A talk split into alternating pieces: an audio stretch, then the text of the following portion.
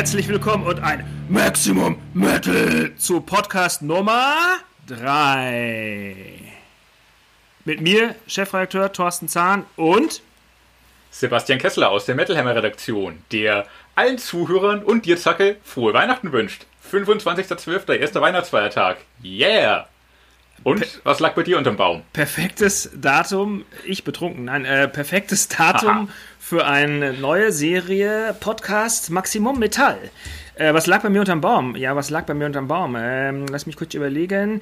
Für mich persönlich, Ja. das war aber, das war aber doch die persönliche Frage, die ich Das dir ist zu stellen wollte. persönlich, oder? Nein, das ist zu Nein, persönlich, das ist nicht, per- das ist überhaupt nicht persönlich. Ich frage lieber, ähm, okay, äh, ein Fernglas. Huch, um was zu beobachten? Till Lindemann im Amazonas. Nee, Da da, ist er, ich sehe ihn. nee da, da bin ich ja so nah dran, da brauche ich kein Fernglas. Ja, stimmt ja. Alter, ein Flachwitz nach dem anderen. Ähm, äh, nee, Fernglas, um, äh, ganz ehrlich, um Vögel zu beobachten. Ach was. Till Lindemann beim Vögeln. Nein. Nein. Oh, ab 18. Oh. Gibt's das sowas nicht bei euch in der äh, Hauptstadt? In Berlin gibt's, in Berlin gibt's nur, gibt's nur Ratten. Also das lag unterm Baum und was auch, was auch unterm Baum lag, was ich ganz toll fand, ähm, ein Star Wars T-Shirt, auf, Uh. auf dem Star Trek steht. Oh, Meta-Humor. Äh, genau, also unverständlich für alle Fans. Also ich bin ja, äh, genau, bist du mehr Star Wars oder bist du mehr Star Trek? Jetzt können wir ja die Frage mal klären. Oh, oh. Äh, ich finde es so gemeint, dass man sich da entscheiden muss. Es, äh, am, am Ende läuft es bei mir aber doch auf Star Wars hinauf, hinaus. Ich finde Star Trek super. Ich äh, liebe die alten Filme. Ich äh, gucke auch die neue Serie Star Trek Discovery mit großer Begeisterung. Ähm, die alten Serien natürlich auch. Aber Star Wars hat mich doch immer noch mehr gepackt. Ich glaube, weil ich bei Star Trek doch nie der große, nie ein groß genuger Nerd war, um tatsächlich äh, bis in die tiefsten Tiefen äh, der, des ganzen Serienkosmos durchzudringen. Das war bei Star Wars dann doch immer so ein bisschen Ah, einfacher und außerdem habe ich die Filme schon wahrscheinlich mit mit drei Jahren, glaube ich, so auf äh, VHS-Kassette bei meiner Oma immer gucken dürfen und darum hat mich das irgendwie so komplett geprägt. Darum bin ich, bin ich, wenn ich mir entscheiden müsste, Team Star Wars, aber, aber finde beides klasse. Stimmt, du warst ja noch gar nicht geboren, als Star Wars rauskam. Richtig. Du warst ja nicht mal geboren, als äh, Rain, of, äh, Rain in Blood rauskam. Ja, das durfte ich auch, das, das, das durfte ich auch nicht bei meiner Oma hören. Achso, ich dachte, das wäre die Scheibe deiner Oma gewesen. Aber meine Frage zurück wäre gewesen, was hast du dir denn selbst zu Weihnachten geschenkt? was ich mir selbst geschenkt habe. Ich habe mir äh, Zeit mit meiner Familie geschenkt, die man ja das ganze Jahr über nicht so richtig gesehen hat. Und äh, ja, darum äh, die Tage und Wochen vorher in extreme Selbstisolation begeben, um das möglich machen zu können. Und das, das war so ein bisschen das mein Geschenk für mich selbst, Und das ist, war aber jetzt wenn das zählt. Das war aber schön heimlich und auch irgendwas Materialistisches, also irgendeine Motorhead, Motorhead Schnaps, ein äh, Lindemann Dildo oder sonst was. Ich selber habe mir derlei nicht geschenkt. Materialistische Sachen lasse ich mir schenken. Das ist ja, also Mater Ja. ja. schön. Ja, schen- schenkst du dir denn, schenkst du dir selber Dinge zu Weihnachten? Ähm, ja, natürlich. Ich dachte, Weihnachten schenkt man, schenkt man anderen Leuten Dinge und lässt sich beschenken. Ja, aber ich weiß nicht, ich überlege dann immer, äh, was könnte ich noch gebrauchen, was habe ich schon ewig nicht mehr, was und so weiter. Also, ja, ich suche dann immer so ein bisschen rum und irgendwas finde ich immer. Also, schönes, schönes Vinyl in Farbe kann man sich immer schenken, obwohl diese Farbkultur, also die Colored Vinyl Farbkultur ist mittlerweile so ein bisschen anstrengend. Mag ich ja ganz gerne eigentlich, aber ist so anstrengend, weil es von, äh, willst du eine Band komplett sammeln? Müssen wir einen eigenen Podcast drüber machen. Willst du eine Band komplett sammeln, wirst du niemals glücklich werden. Boah, oder ein schönes Merchandise-Tool oder ein paar neue Sneaker wären auch gut. so, aber ja, also ich gibt so ein paar Lieblingssneaker von mir, die kaufe ich mir in allen möglichen Farben. Ähm, und da hätte ich. Tatsächlich, bist du, bist du Turnschuhsammler? Das wusste ich nicht. Nee, ich bin kein Sammler. ich Ich, schockiert. ich, also im Gegensatz zu Iron Ants bin ich ja kein Sammler, sondern ich trage die, bis sie ausgelatscht sind, dann schmeiße ich sie in, in die Altkleider oder in Müll. Ach so, ja gut. Ja, gut. So wie sich das gehört. Ja, das ist richtig. Schuhe sind Verbrauchsmaterial. Ja, Mittel zum Zweck, damit ah. die Füße nicht so wehtun, wenn man draußen läuft. Was hättest du mir denn geschenkt? wenn du gemusst hättest. Hätte die, oh, was, was hätte ich dir geschenkt? Warte. Diese Orange. Ich hätte dir eine Mund-Nasenschutzmaske von Metal Hammer geschenkt.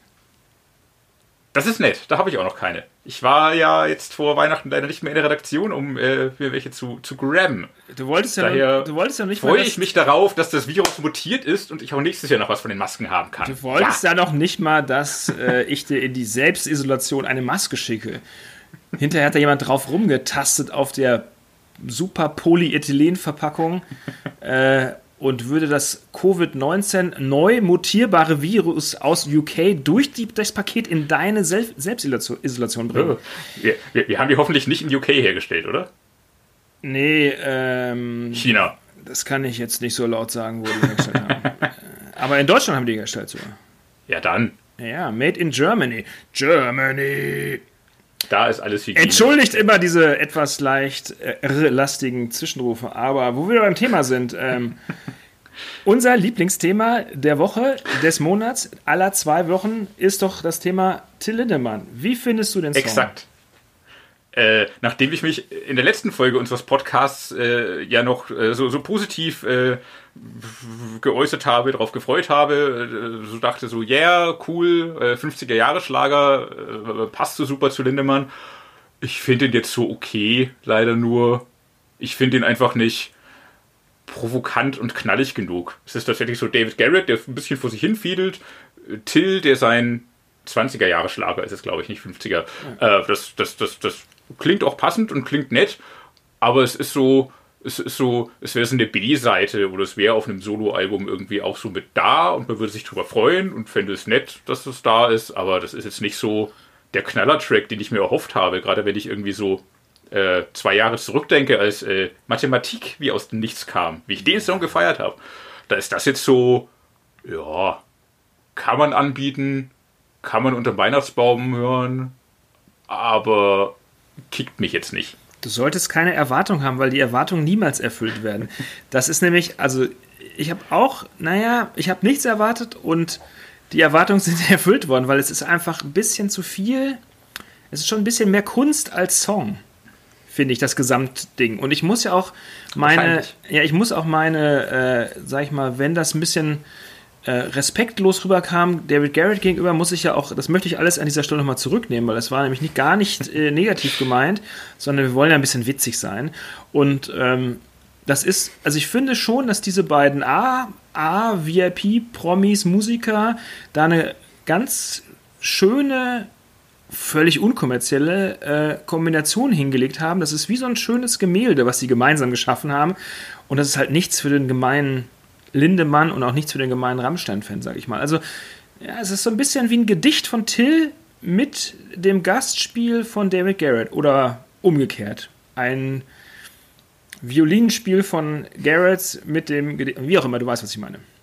Ja, ich weiß, was du meinst. Und damit ist das Ergebnis halt so ganz nett, aber ja, nichts, was. Also für dich kein Höhepunkt, ich merke schon. Für mich leider kein Höhepunkt, aber dafür gibt es ja auch den Till Lindemann Dildo für wie viel? 500 Euro? 499 Euro. das hätte ich dir geschenkt. Das hätte ich dir geschenkt. So viel Geld sagst. hättest du für mich investiert? Nee, weil daran ist gescheitert. Ja, das hätte, hätte Herrentoilette. Das hätte ich dir geschenkt, wenn ich das Geld gehabt hätte. Also hätte, hätte Herrentoilette, aber so ein, ich muss auch sagen, also ein Holz, ich finde auch so ein Holzdildo, ich habe mir das ja auch angeschaut, wie die gefertigt werden und dann wie er darauf unterschreibt und so weiter. Also, ich weiß nicht, ob ich mir das in, in, in irgendeine Körperöffnung stecken würde, weil das entwertet das das Ganze dann oder ähm, bleibt der dann 499 Euro wert? Ich, ich, ich, ich, ich glaube, du kannst ihn Wahrscheinlich ist das dafür getan, dafür gemacht, dass du zwei Stück kaufst. Einen fürs Regal ja, und so zur Werterhaltung ja und einen zum Spaß. Aber es gibt ja nur 50 Stück. es gibt nur 50 Stück. Ja, das ist. Das heißt, es. Oh, oh, oh, ja, ähm, genau wie diese Rauchmänner, da gab es ja auch nur 50 Stück und die waren ja sofort ausverkauft. ja, dann sollte man sich gut überlegen, wo man ihn hinsteckt. Ob ins Regal oder an dunkle Ecken, wo, wo keine Sonne scheint. Er wird, er wird auf jeden Fall seinen Platz finden und äh, also ich glaube auch, dass, das, Ja. dass viele Fans das kaufen, weil es ist ja, naja, es ist ja schon, ähm, naja, nicht viele, 50. ja, es ist aber schon sehr, pers- also ich finde, es ist schon halt auch sehr persönliches Stück, ne? Ich meine, dass Till sowas herstellen Ja, das, lässt und das ja. signiert und das äh, Dr. Dick, so wie die Firma ja auch heißt, also das ist, ähm, naja, es ist schon sehr speziell, aber für Fans genau das Richtige. Ich sag mal so, Gemeinsamkeit mit dem David Garrett Song. Ich brauche beides nicht. Der Dildo ist aber witziger. Du kannst es dir eh nicht leisten. Hast du doch gerade gesagt. Das stimmt. Jetzt frage ich dich umgekehrt, würdest du für 499 Euro eine Miss Sugar Box kaufen? Äh, sagen wir nein. Eine Metallica und oder Iron Maiden Box tatsächlich. Vielleicht noch eher, aber auch nach langem Überlegen. Es gab, Sugarbox? es Nö. gab doch diese SM Box 2 mit so einer persönlichen Note für 2000 Dollar oder sowas, kann das sein? War sehr teuer. Das äh, ging um mir vorbei. war, glaube ich, Fanclub only. Es durften, und war aber auch sofort ausverkauft. Oh, krass. Krass. Für 500 Euro tatsächlich? Nee, 2000 Dollar oder 2500 Dollar kostet die, glaub ich. Shit. Ja. Dafür kann man sich, da, dafür kann man sich vier Lindemann-Dildos kaufen. Wenn Oder? du, sie, wenn du sie bekommst. Wenn man sie bekommt. Ja. Äh, passend dazu First Arsch, die alte Band Ah. von Till Lindemann, Genau. Da, da ist auch wieder da. Ah, pass auf. Passend zum Dildo vielleicht. Pass auf, habe ich ja äh, online reingehört auch in den äh, Krach. Und da Ja. habe ich kurzzeitig überlegt, ob ich mir die Vinyle in den. Es gibt zwei verschiedene Farbausführungen, Ah. glaube ich, ob ich mir das kaufen soll. Und ich bin mir noch nicht ganz Ja. sicher. Ich weiß nicht, ob es schon ausverkauft ist, aber ich bin mir nicht ganz sicher, ähm, ob ich das machen soll. Weil ich finde ja alles, Aber das- was er irgendwie macht. Also ich bin ja so. Muss ich, kann ich jetzt ja ruhig mal äh, offiziell zugeben, ich bin ja auch Fan. Ähm, aber ich weiß nicht, ob ich das brauche. Das ist aber für, für Fans und Sammler und gerade für alles von Lindemann-Sammler schon eine coole Sache, dass das man, wieder man da kann ist. nicht alles von Lindemann sammeln, weil es einfach zu viel ist. Ich lese jetzt mal vor, was denn. Wir haben ja einen Gewinner ermittelt für unsere Buchverlosung. Yay. Ja, auch wenn Marlon das gar nicht gerne hört, dass wir das alles auflösen hier in der Sendung. Ähm, ich lese jetzt mal vor, was denn Bernhard Haller, nämlich unser Gewinner des signierten Buches, Amazoners, ähm, da komme ich gleich zu, äh, gesagt hat auf die Frage, wie sich Till und wo sich Till und Joe Kelly kennengelernt haben. Also er sagte, Till Lindemann und Joe Kelly haben sich vor Jahren, es war ähm, genauer gesagt in Mitte der 90er, bei einer Preisverleihung kennengelernt. Es war, um es hier mal aufzuklären, die Bravo Otto Super Show. So hieß der Bravo Otto damals, genau. Till wollte eigentlich nur ein Autogramm für seine Tochter, That's Right, holen. Daraus wurde ein feuchtfröhlicher Abend und eine Männerfreundschaft. Feuchtfröhlicher Abend kann ich nicht bestätigen. Männerfreundschaft würde ich, ja, würde ich sagen, ja, nachdem sie schon diverse Reisen, die auch als Buchform erschienen sind, bestritten haben. Zum Buch, Sehr schön. zum Herzlichen Buch an sich Glückwunsch, Bernhard Haller. zum Buch an sich ist zu sagen, wir haben es verlost. Das Buch in der Form mit der Signatur liegt noch nicht vor, ist aber in the making, weil mein äh, Freund Joey Kelly mir versprochen hat, persönlich es Santa Claus mäßig zu, zu bringen, in der Kutsche vorgefahren. Und dann werden wir es Bernhard Haller ähm, zeremonial übersenden. Herzlichen Glückwunsch. Sehr schön. Frohe Ja, Weihnachten. herzlichen Glückwunsch. Und äh, genau, und wehe, wir finden das auf Ebay, äh, Kleinanzeigen, Ebay normal oder auf sonstigen Verkaufsbörsen. Dann kommen wir und bringen den Dildo mit. so, apropos Dildo, wenn wir, das, das ist ja auch hier die leichte, das ist die sexy Show heute. Ähm, du, du wolltest nochmal, glaube ich, referieren, wie man im Fränkischen äh, diese komische isländische Band ausspricht.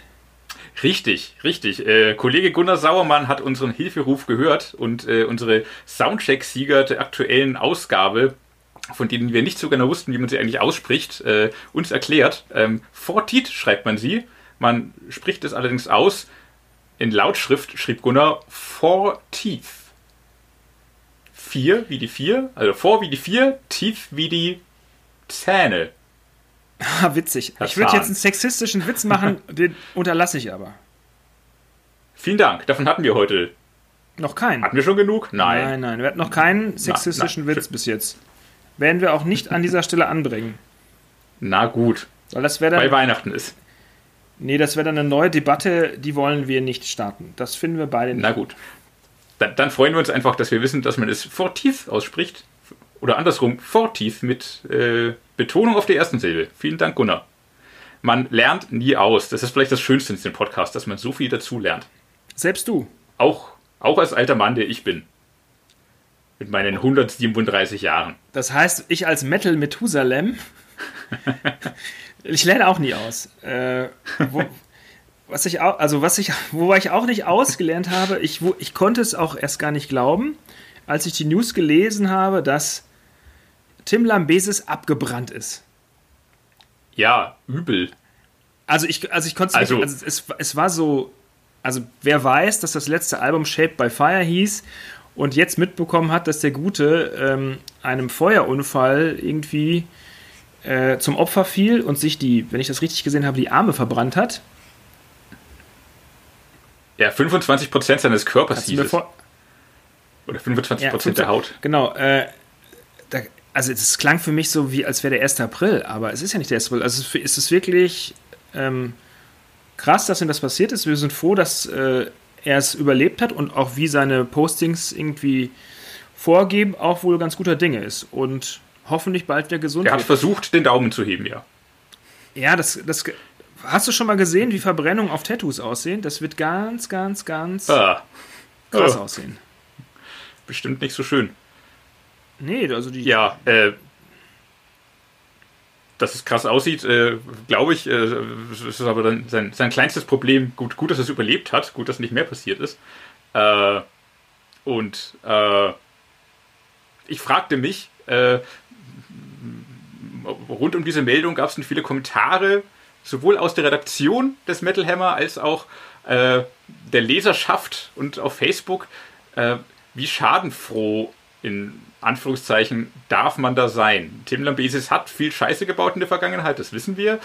Er hat es auch, er hat dafür gesessen, er hat es bereut, du hast ihn interviewt, du hast ihn persönlich kennengelernt, du meintest auch, es wirkte ehrlich, er wäre ein anderer Kerl, ähm, er hat irgendwie seine schlimme Vergangenheit hinter sich gelassen. Trotzdem schwebt das natürlich immer noch mit. Nicht jeder hat ihm verziehen, die Leute sind nachtragend, vielleicht zu Recht, vielleicht nicht. Äh, es gab einige schadenfrohe Kommentare, von wegen Anspielungen auf den Titel des letzten Albums, Shaped by Fire, das bietet sich da natürlich an. Äh, auch die Frage, ähm, ob er sich äh, vielleicht jemanden hätte engagieren sollen, der das Feuer für ihn anzündet. Naja, also Gott mal unter uns. Also wer als erwachsener Mann nicht weiß, dass man kein Benzin oder was auch immer die Scheiße war, ins Feuer wirft, naja, also der muss halt mit den Folgen leben. Aber äh, du kennst ja auch den Spruch, Schadenfreude ist die schönste Freude. Können wir einfach mal so stehen lassen, natürlich an dieser Mhm. Stelle, aber ähm, ist natürlich immer ungeil. Also man, man wünscht niemandem was, was Böses, Man was wünscht keinem, Schlechtes, nein. dass sowas passiert. Und ähm, in dem Zusammenhang natürlich, äh, er hätte, er hätte es ja auch nicht vermelden müssen. Er hätte es nicht schreiben müssen, dass ihm das passiert ist. Und in zwei Jahren das hätte, hätte man ähm, Verbrennung gesehen auf seinen Tattoos. Hätte er nicht machen müssen. Jetzt wissen es alle. Einige Leute machen sich lustig drüber. Einige Leute sind schadenfroh. Andere Leute bedauern es. Ähm, ich wünsche ihm gute Besserung. Das auf jeden Fall, das auf jeden Fall. Auf jeden Fall gut, dass nicht mehr passiert ist und äh, dass er, dass er äh, mit fast erhobenem Daumen noch in die Kamera lachen kann. Mit, mit, mit erhobenem Gipsarm. Aha. Das war, glaube ich, noch vor seiner ersten Hauttransplantation. Es stehen ja wahrscheinlich einige an, nachdem so viel. Man möchte es sich nicht vorstellen. Es gibt Die ja Leute auch, sitzen wahrscheinlich gerade. Es gibt ja auch, ähm, ah, ich, das kann ich jetzt gar nicht erzählen, glaube ich, ist, äh, sonst ist es ab 18 Ja. hier, aber es gibt es nicht auch, ähm, von, wo, von wo kommt denn die Haut, wenn die so verpflanzt wird? Vom Rücken nach vorne auf die Arme oder? Womöglich. Das, das Ding ist ja, dass die Haut ja tatsächlich ein ziemlich flexibles Organ ist. Man, man hat ja, glaube ich, mehr, als man unbedingt braucht. Es gibt bestimmt ein paar unauffällige Stellen, wahrscheinlich am Rücken oder also am ich habe definitiv zu viel, das kann ich dir gleich sagen. So, so ein paar Quadratmeter hängen da vorne runter. Ich, ich, ich- ich weiß es nicht. Muss das Augen, Au- Eigenhaut sein? Nicht Augenhaut, Eigenhaut sein? Kann man die nachzüchten? Ja, ja, es gibt auch so Kunst, künstliche Haut, gibt es, gibt's, glaube ich, auch. Aber Gefahr besteht ja immer, dass der Körper die abstößt, ne? In der Tat, in der Tat. Es ist auf jeden Fall nicht schön, was einem da bevorsteht. Äh, Leute, passt also auf euch auf, schüttet kein Benzin auf den Grill, nicht auf den Weihnachtsbaum, vor allem nicht auf euch.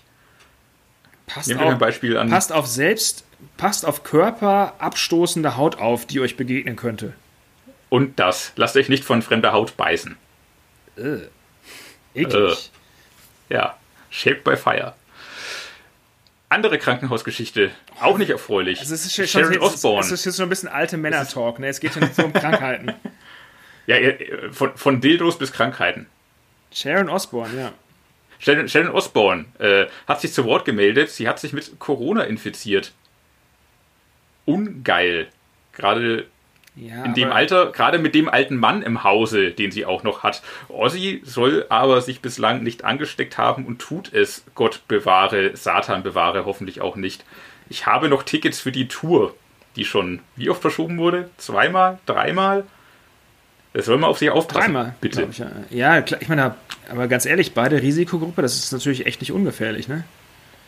Gar nicht, gar nicht. Äh, gerade in England, das neue mutierte Virus, äh, ja, soll nur sich aufpassen. War auch ein Thema unseres Personality Talks, der in dieser Sendung noch stattfindet. Äh, Corona. Haha. Kann ich später, soll ich das jetzt schon erzählen oder soll ich das. Ach, komm, hau raus.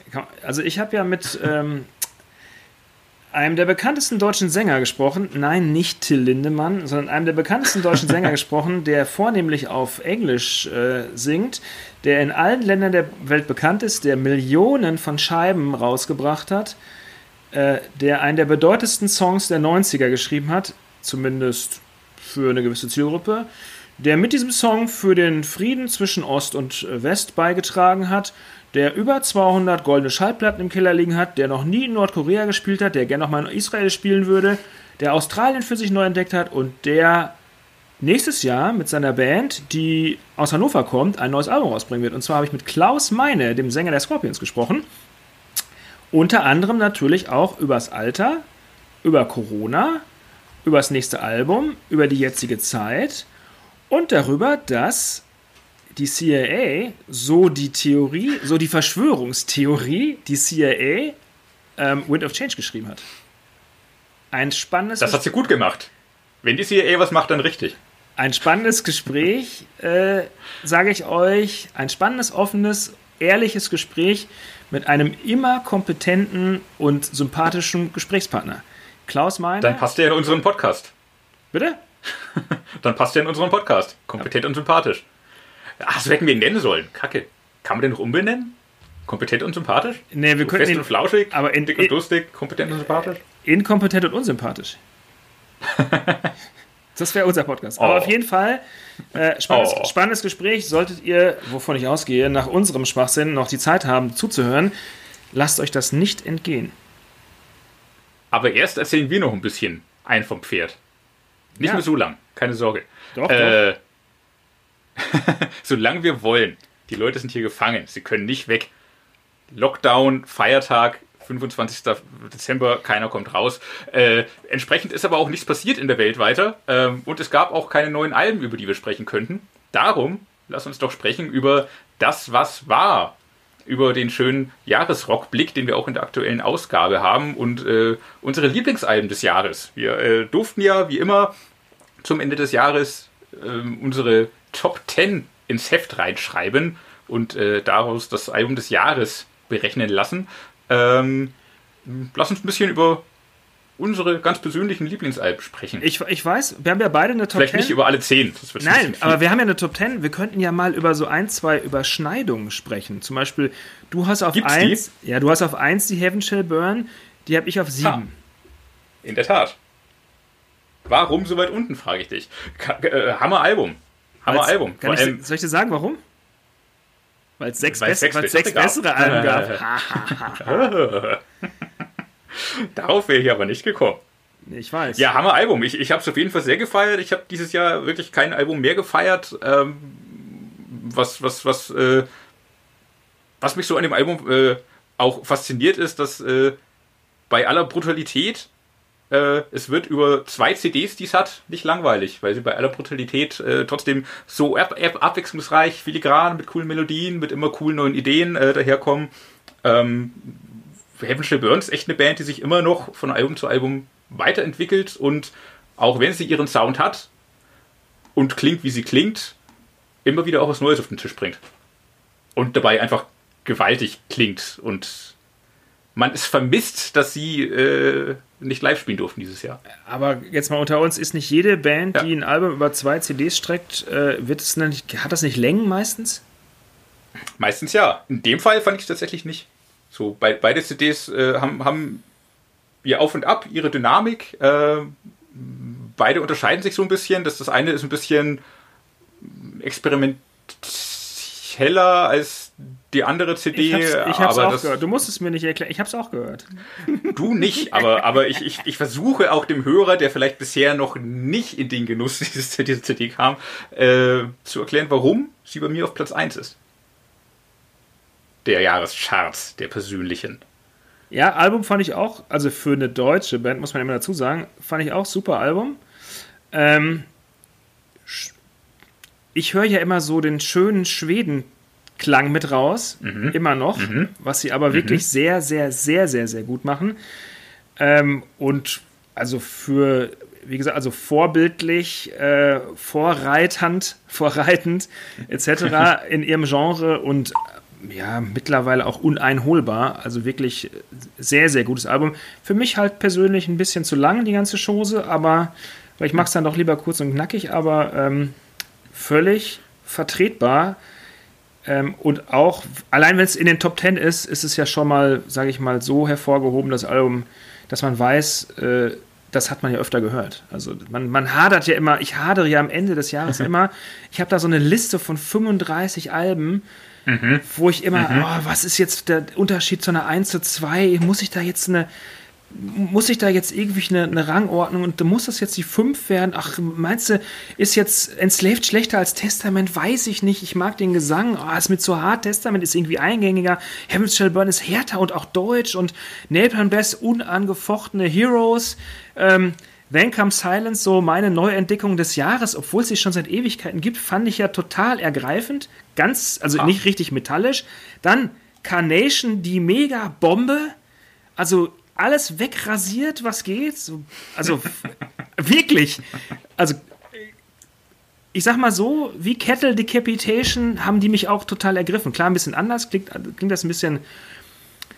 Ja, eine Scheiß auf Six Feet Under, Carnation. Also, wenn man das vergleichen mag, wenn man die neue Six Feet Under gegenstellt zum Beispiel, dann Green Carnation sehr episch. Jetzt erzähl das, ist aber, das ist aber ein Kampf ohne Gegner auch, musst du, musst du aber dann auch sagen. Was? Bei wem jetzt? Bei, bei Nee, gar nicht mal. Also, was der Barnes. Die neue Six Feet Under, also bitte. Also ja, aber was der Barnes mal geleistet hat, ich meine, der kann ja was. Ja, hat. Warum hat. Er, ich frage mich die ganze Zeit, warum er nichts mehr kann. Ich weiß es nicht. Zu viel geraucht, zu wenig geraucht, keine Ahnung. Aber das. Und bei jedem Album, bei jedem Album warte ich drauf, dass es jetzt wieder kann. Er kann es nicht. das, das, ich ich glaube, das Album war jetzt wieder ein bisschen weniger schlimm als die davor, aber trotzdem ist das so. Äh, warum? Warum kann es nicht mehr? Was ist da passiert? Ja, und dann war es zum Beispiel jetzt, um meine letzten beiden zu kommen, äh, also High Spirits auf der 10 habe ich noch vergessen. Geil. Und dann auf meine ersten beiden, also Killer Be Killed, also Green Carnation war auf der 3, schön, episch, mag ich, sehr melodiös, eingängig, total emotional, fast zum Tränen gerührt. Und dann 1 gegen 2, da habe ich die ganze Zeit mit mir gehadert. So, Killer Be Killed auf die 1, Killer Be Killed auf die 2, Tombs auf die 1, Tombs auf die 2, Tombs auf die 2, Tombs auf die 1. Ganz ehrlich, eigentlich finde ich beide Alben, so unterschiedlich wie sie sind, super. Killer Be Killed ist halt so ein bisschen also Tooms ist so ein bisschen düsterer und heftiger und krasser, unterstützenswerter, meiner Meinung nach auch. Und Killer Be Killed ah. ist halt ja schon ja, Metal Stars, so All-Star Group und wir hauen mal einen raus. Und das machen sie fast schon ein bisschen besser als ihre Hauptbands. Da bin ich ja schon ein bisschen beeindruckt. Und das hat mir so gut gefallen, dass ich das auf die 2 genommen habe. Und Tooms, eine meiner mit nächsten, in den letzten zehn Jahren, eine meiner absoluten Lieblingsbands auf die 1. Under Sullen Skies, Leute. Zieht's euch rein, wenn ihr sowas mögt. Jetzt hast du doch deine ganze Top 10 runtergebetet. Ja. Jetzt müssen die Leute das Heft gar nicht mehr kaufen. Edgy oh, aber ein bisschen was kann ich ja auch noch erzählen. Äh, auf, auf, meiner, auf meiner 2, Primal 4, Metal Commando. Es gab dieses Jahr echt nicht viele klassische Metal-Alben. Ähm, grundsätzlich gab es nicht viele und es gab wenige richtig, richtig gute. Ähm, Primal 4 war auf jeden Fall eins und äh, für, für, für mich das Beste. Die, die Band hat sich echt in den letzten Jahren auch nochmal total gesteigert, irgendwie nochmal den, keine Ahnung, zweiten, dritten Frühling angeläutet. Äh, ich weiß gar nicht, wie sie es gemacht haben. Vielleicht ist es äh, Ralf Schepers, der, der mittlerweile altersbedingt äh, noch ein bisschen mehr ganz anders, viel, viel beeindruckender, packender. Ähm, die, die Songs sind einfach klasse. Äh, würde Judas Priest oben drüber stehen, ähm, hätte, hätte keiner gemerkt, sage ich mal. Ja, das also ist nicht Judas würde ich dir, würde ich dir beipflichten. Ich finde auch, dass Ralles Stimme echt ein ordentliches Fund ist. Ja, und äh, Matt kann halt einfach Songs schreiben. Das haut er einfach aus dem Handgelenk. Ja, Matt ist so. Also, und schwuppdiwupp den, den müssen wir natürlich irgendwann auch als Gast einladen. Also Matt ist ja so Na klar, mit, steht mit auf einer, der Liste. Ja, ja, mit einer der hart arbeitsten im Business. Also es ist schon krass, was der für ein Output hat. Also an Bands, klar. an Projekten, an Songs, an Alben. Und nebenbei geht er doch mit dem Hund Gassi. Das kann ich mir echt gar nicht vorstellen. Rock Meets Classic, auch von und mit Matt Sinner, war eines der letzten Konzerte, das ich vor dem ersten Lockdown gesehen habe. Ja, und auch nur Megastars dabei. Ja, voll. Ja, ja, das ist krass, was er da aufzieht mittlerweile. Das ist echt, echt äh, super geil. Immer, immer, immer, immer beeindruckend, immer spaßig. Ähm, ansonsten im, im, letzten Podcast hatten wir schon mal kurz Politik und Metal angesprochen. Das ist mir jetzt beim Blick in meine Top Ten auch wieder äh, aufgefallen, ähm, dass da viele Bands drin sind, die sich politisch äußern. Ähm, angefangen bei Heaven Burn auf der, auf der 1, Saltatio Mortis ähm, sind seit ein paar Alben ja auch, äh, nehmen kein Blatt mehr vor den Mund und äh, äh, ja, ähm, beziehen Stellung gegen rechts für offene Grenzen, für äh, Liebe, Freiheit, Brüderlichkeit, gegen Kapitalismus. Äh, das ist auf dem neuen Album auch wieder äh, sehr vordergründig. Kaichon sind jetzt keine per se politische Band, aber haben auf dem Album auch so ein paar, ähm, ja, ein paar Spitzen. Äh, aber bei, Colli bei Collegian steht doch immer noch der Spaß ja. im Vordergrund, oder? Ja, klar, sicher. Ja, also. Spaß, aber auch Spaß, aber auch äh, die, die dunkle Poesie. Aber es bleibt auch äh, immer, immer äh, ein, ein Fuß in der Realität ein Bein in der Realität und äh, die, die, die haben, ja, ja, du lachst, du lachst. Also ich habe hier unange, also du kannst hier, wenn wir jetzt Quartett spielen, Napalm Death, Stach, fertig. Die politischste ja, Band gut. von allen. Da, auf jeden Fall. Damit ist alles gesagt. Ja, Nazi Aber, fuck äh, off, sage ich nur. Exakt, so ist das. Äh, war mir auf jeden Fall aufgefallen, äh, da wir das Thema letztes Mal schon angesprochen haben. Aber ich habe noch eine Frage. Politik und Metal und wie politisch wollen wir sein? Du hast eine Frage. Ja, deine Eintagsfliege des Jahres. Warum Trivium? Trivium. Warum Wegen, Trivium? Weil, weil trivial weil, oder? Äh, weil, wie auch schon die letzten ein oder zwei Trivium-Alben, ich es sehr gefeiert habe, als ich es gehört habe und klasse fand, es lief runter wie Öl. Dann war es aber vorbei und man hat es für den Soundcheck gehört, man hat ein Review vielleicht geschrieben und dann hatte ich aber kein Bedürfnis mehr, es jemals wieder aufzulegen, weil die Songs einfach durchgehend okay waren, aber dann doch zu generisch, zu glatt. Ich weiß es nicht. Es war wenig bis nichts, das hängen geblieben ist und das, das mich dann irgendwie längerfristig gepackt und emotionalisiert hat. Was äh, jetzt vernichtender klingt, als es ist, weil es ist ein gutes Album. Aber trotzdem hatte ich, hatte ich keinerlei Bedürfnis, es nochmal zu hören, nachdem es abgearbeitet war, sozusagen. Obwohl gut, aber dennoch. Leider, leider eine Eintagsfliege. Es ist mir, glaube ich, zu sehr äh, Metal mal nach Zahlen. Ah. Wahrscheinlich ist es das. Es ist alles richtig gut, aber es ist alles zu glatt. Ja, so ging es so. mir, so mir mit Ozzy Osbourne. Also muss ich, ich habe es gehört und vergessen, dass ich es gehört hatte. Jetzt, wo du sagst, das hatte ich sogar bei der Eintagsfliege vergessen. ja, das ist, ja, genau.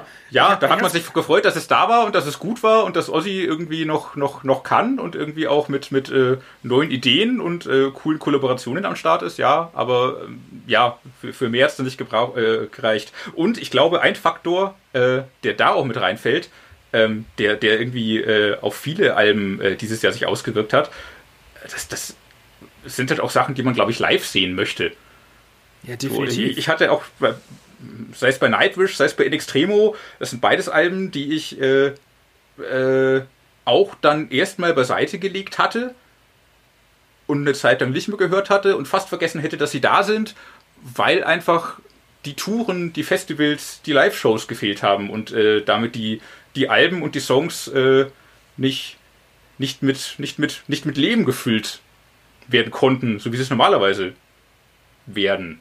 So, darum ähm, waren das Alben, die ich tatsächlich jetzt Ende des Jahres für die Jahrestop 10 auch nochmal äh, neu entdeckt und schätzen gelernt habe, nachdem ich sie fast schon wieder fast schon wieder verdrängt hatte. Und wer weiß, ob das jemals, wann das jemals wieder der Fall sein wird. Dass ich Alben da, mit Leben Ich bin da werden. positiv gestimmt. Du bist positiv getestet. ich bin da äh, zum, zum Glück nicht bislang. Dann, und lass uns doch noch mal, also jetzt lass uns noch mal einen Satz zum äh, Album des Jahres, also nicht unser Album des Jahres sagen, sondern zu Paradise, ja. Paradise Lost. Jetzt gar nicht in unserer beider, äh, doch in deiner Top 10 auf Platz In meiner schon. Ja, ja, ja, ja Schleimer. Und ähm, Erfolgsfan. ja, genau. Also ich finde es ja, wenn ich was sagen darf zu Paradise Lost, ist so, ich finde es geil, dass sie es wieder, dass sie den, äh, den Weg, den sie, also sie gehen im Prinzip den Weg wieder zurück und bleiben erfolgreich. Sie werden ja immer erfolgreicher, obwohl sie mhm. das machen, was sie immer am besten konnten. Dann haben sie es eine Zeit lang natürlich nicht gemacht, weil sie irgendwie so zu viele Depeche Mode Platten gehört hatten, aber ähm, und das ist schon cool. Das ist cool. Und gerade das äh, jetzige Album, Obsidian, ähm, Album des Jahres bei uns eben geworden, ähm, ich, ich finde, das vereint beide Welten so, wie es noch äh, keines ihrer Alben bisher getan hat. Also das ist einerseits die, die, der, der, der, der Doom, der Trauer, der, der Growl-Faktor, äh, aber dann auch der Deepish Mode-Faktor. Die äh, geben sich auf diesem Album die Hand und bilden eine wunderbare Einheit mit echt starken Songs, mit emotionalen Momenten. Und es ist noch ein Album, ja. was auch vor, vor Corona entstanden ist, oder nicht? Schon, ne? Das Album ist vor Corona entstanden, ja. Ich meine, ich, ich meine. Ja, ja, ja. Gute Sache. Das war ja, glaube ich, Anfang des Jahres, dass es rauskam. Auf jeden Fall gute Sache. Und äh, damit ganz knapp äh, Heaven Shall Burn mit Of Truth and Sacrifice geschlagen bei der Wahl zum Album des Jahres. Chapeau. Ja. Ja, äh, damit auf jeden Fall aber auch ein, ein, ein Konsensalbum. Ja, voll. Das, das, das findet, Paradise Lost findet keiner scheiße. Einige finden es okay, andere finden es richtig gut und äh, damit, damit ist es die Band, auf die sich jeder einigen kann. Ist das ein, ein schönes Album und ein düsteres Album, das halt auch zu diesem beknackten Jahr passt. Ist das ein gutes Merkmal für eine Band, wenn, es, wenn sie eine Platte machen, auf die sich jeder einigen kann? Eigentlich ist das ein schlechtes Merkmal, oder? Im Falle von Paradise Lost nicht, weil es trotzdem lebt und atmet und brodelt und emotionalisiert. Im Fall von Trivium, die da einen ähnlichen Weg gehen und auch Musik machen, auf die sich jeder einigen kann, aber auf eine Art und Weise, wo da nichts mehr hängen bleibt, weil es zu glatt. Ich kann mich noch. Und das klingt jetzt total gemein. Ich mag Trivium tatsächlich. Ich, ich finde Matifi so cool. Ich äh, sehe Trivium gerne live. Ich will die Band echt nicht mies machen. Aber es ist einfach ein bisschen glatt. Zuletzt geworden. jetzt sei doch nicht so langweilig, sei doch nicht so frei. Mach doch mal die Band fertig, so richtig, wie beschissen sie sind. Ich hab, Aber sind sie doch gar ich nicht. Kann mich noch an eine Beschissene Diskus Band muss ich mir noch eine raussuchen, warte. Ich kann mich noch an eine Diskussion erinnern auf dem Wacken 2019. Da ging es um Trivium. Und zwar, äh, ich meine, Trivium, wie lange sind die jetzt im Geschäft? 15 Jahre? 20, 15? Locker 20 fast wahrscheinlich. Würde ich auch sagen, ne? Mhm. Und da wurde mir den halben Abend ins Ohr gesäuselt, auf welchem Vormarsch diese Band jetzt ist und er solo und überhaupt und tralala. Das ist die Band der Stunde, die Band der nächsten Stunde.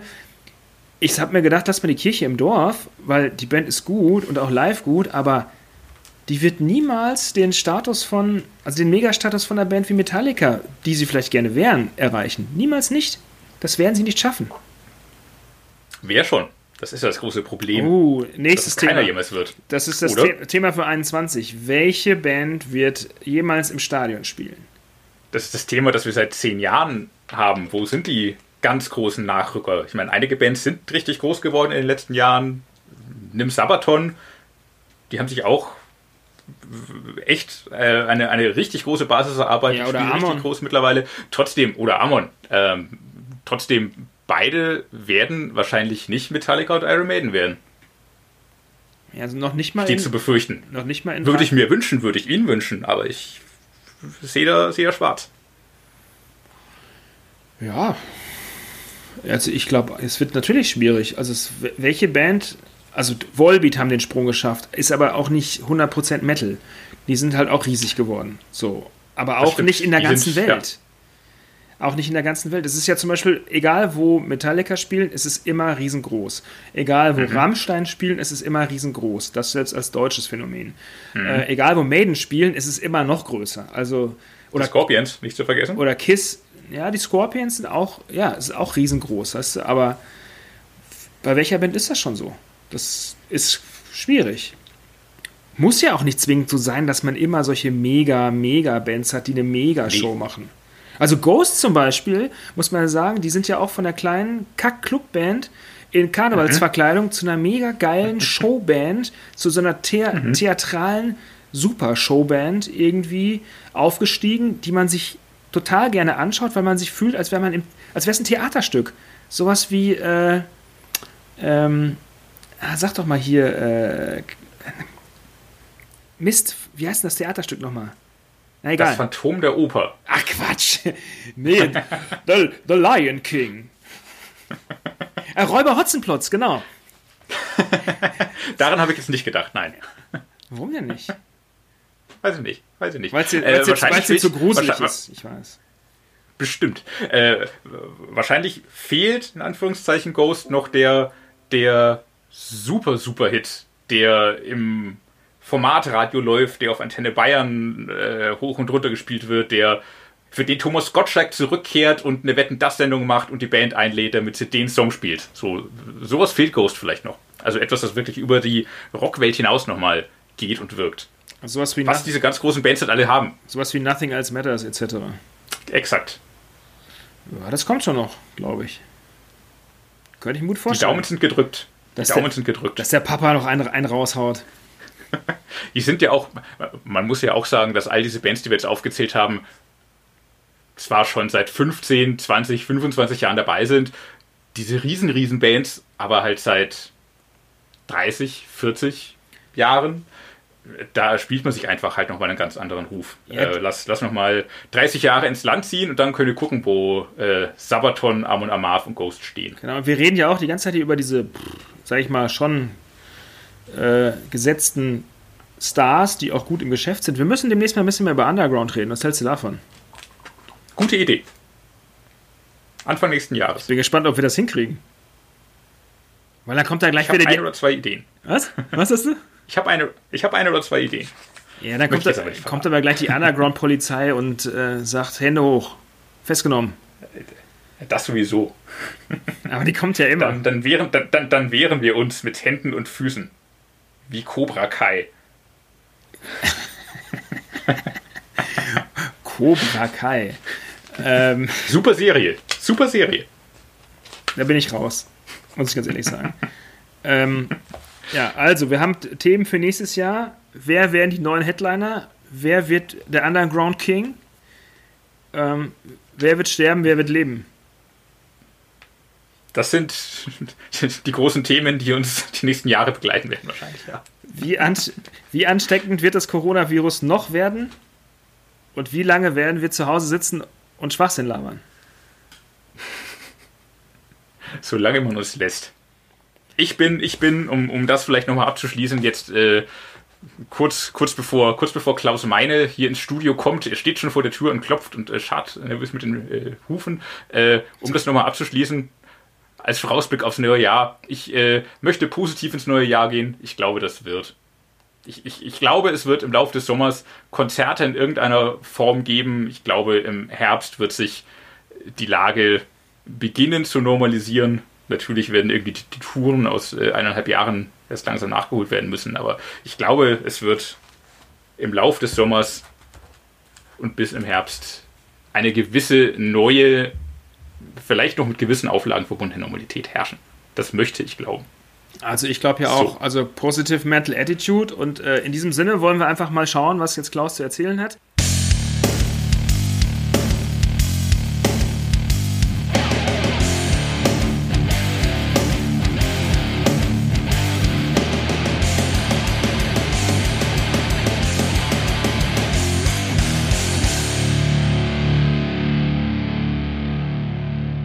Heute haben wir einen ganz besonderen Gast, international bekannt. Hunderte von goldenen Schallplatten im Keller liegen. Millionen von Schallplatten weltweit verkauft, in allen möglichen Ländern der Erde gespielt, nur noch nicht in Nordkorea. Seit über 50 Jahren unterwegs, die eine Hymne zur Verbesserung der Welt geschrieben. Sein Gepfeife kennt man auf der ganzen Welt. Heute im Gespräch mit mir Klaus Meine von den Scorpions aus Hannover. Hallo Klaus. Hallo Thorsten. Schön, dass du in der Show, schön, dass du in der Show bist. Ja, cool. Dankeschön. Klaus, was machst du aktuell mit deiner Zeit?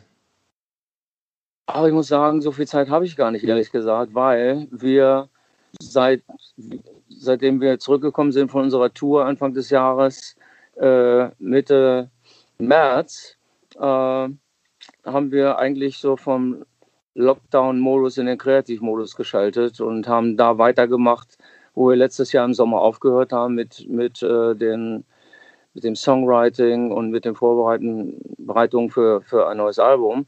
Insofern sind wir eigentlich ziemlich äh, straight in diese neue Phase gegangen.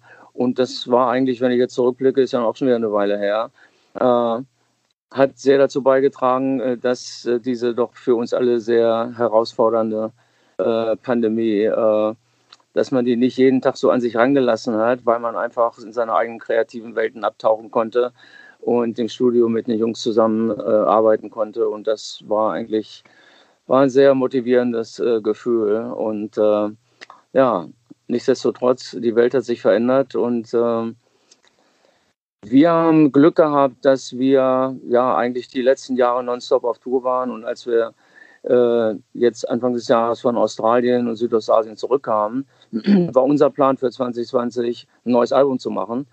Und ja. äh, insofern mussten wir außer neun Shows in Las Vegas, Entschuldige, neun Shows in Las Vegas, äh, eine sogenannte Residency, die mussten wir auf nächstes Jahr verschieben.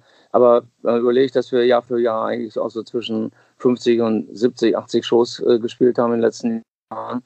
Äh, das wäre alles sehr, sehr viel komplizierter geworden. Aber diesmal waren es neun Shows in Vegas und äh, das war jetzt nicht so das Thema. Und wir konnten uns eigentlich fokussieren auf das neue Album und äh, haben sogar dadurch ein bisschen extra Zeit gewonnen.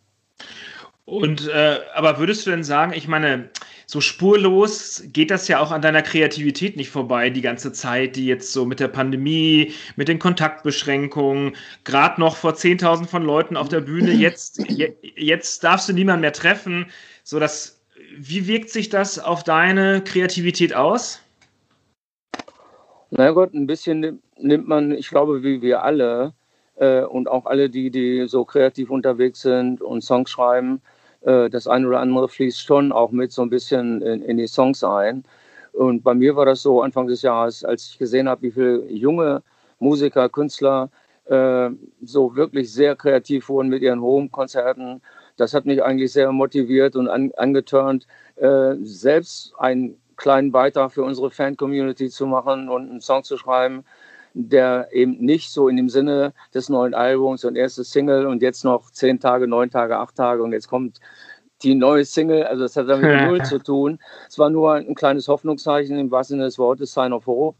ein kleiner Song für unsere Fans, einfach zu sagen, hey Leute, haltet durch, wir stehen zusammen und äh, wir müssen aufpassen, dass wir alle gesund bleiben und äh, hoffentlich gemeinsam durch diese sehr schwere Zeit kommen. Und äh, ja. insofern, ja, macht das schon was mit dir.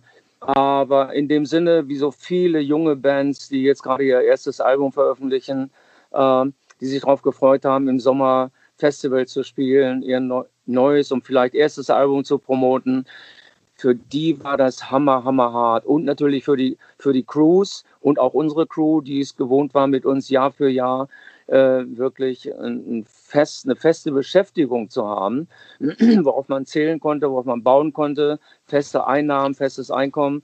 All das äh, brach weg.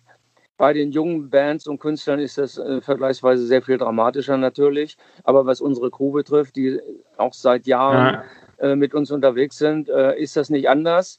Da muss der eine oder andere dann überlegen, äh, wie komme ich jetzt klar und äh, hier und da hört man es schon, dass einer sagt, ja gut, ich, ich fahre jetzt nebenbei äh, Taxi, um ein bisschen Kohle zu verdienen. Ne? Ja, ja. Das ist wirklich sehr, sehr bitter und sehr, sehr schwierig. Also insofern, im Sinne von, wir vermissen unser Publikum. Das vermissen wir natürlich auch, aber unser Plan war halt ein anderer, nämlich ein neues Album zu machen. Und äh, wir haben die Bilder von unseren letzten Konzerten äh, und so, von so vielen grandiosen Momenten, auch besonders im letzten Jahr, ja. äh, nicht auszudenken, wenn das letztes Jahr passiert wäre. Äh, ich sage nur Rock in Rio zum Beispiel, ja, im November noch und viele andere Shows, die wir im letzten Jahr gespielt haben, vor Hunderttausenden von Fans und wo wir so viel Spaß gehabt haben. Und trotzdem irgendwann äh, einfach auch realisiert haben, okay, es wäre mal wieder Zeit für eine neue Setlist, es wäre mal wieder Zeit für eine neue Produktion, für eine neue Show.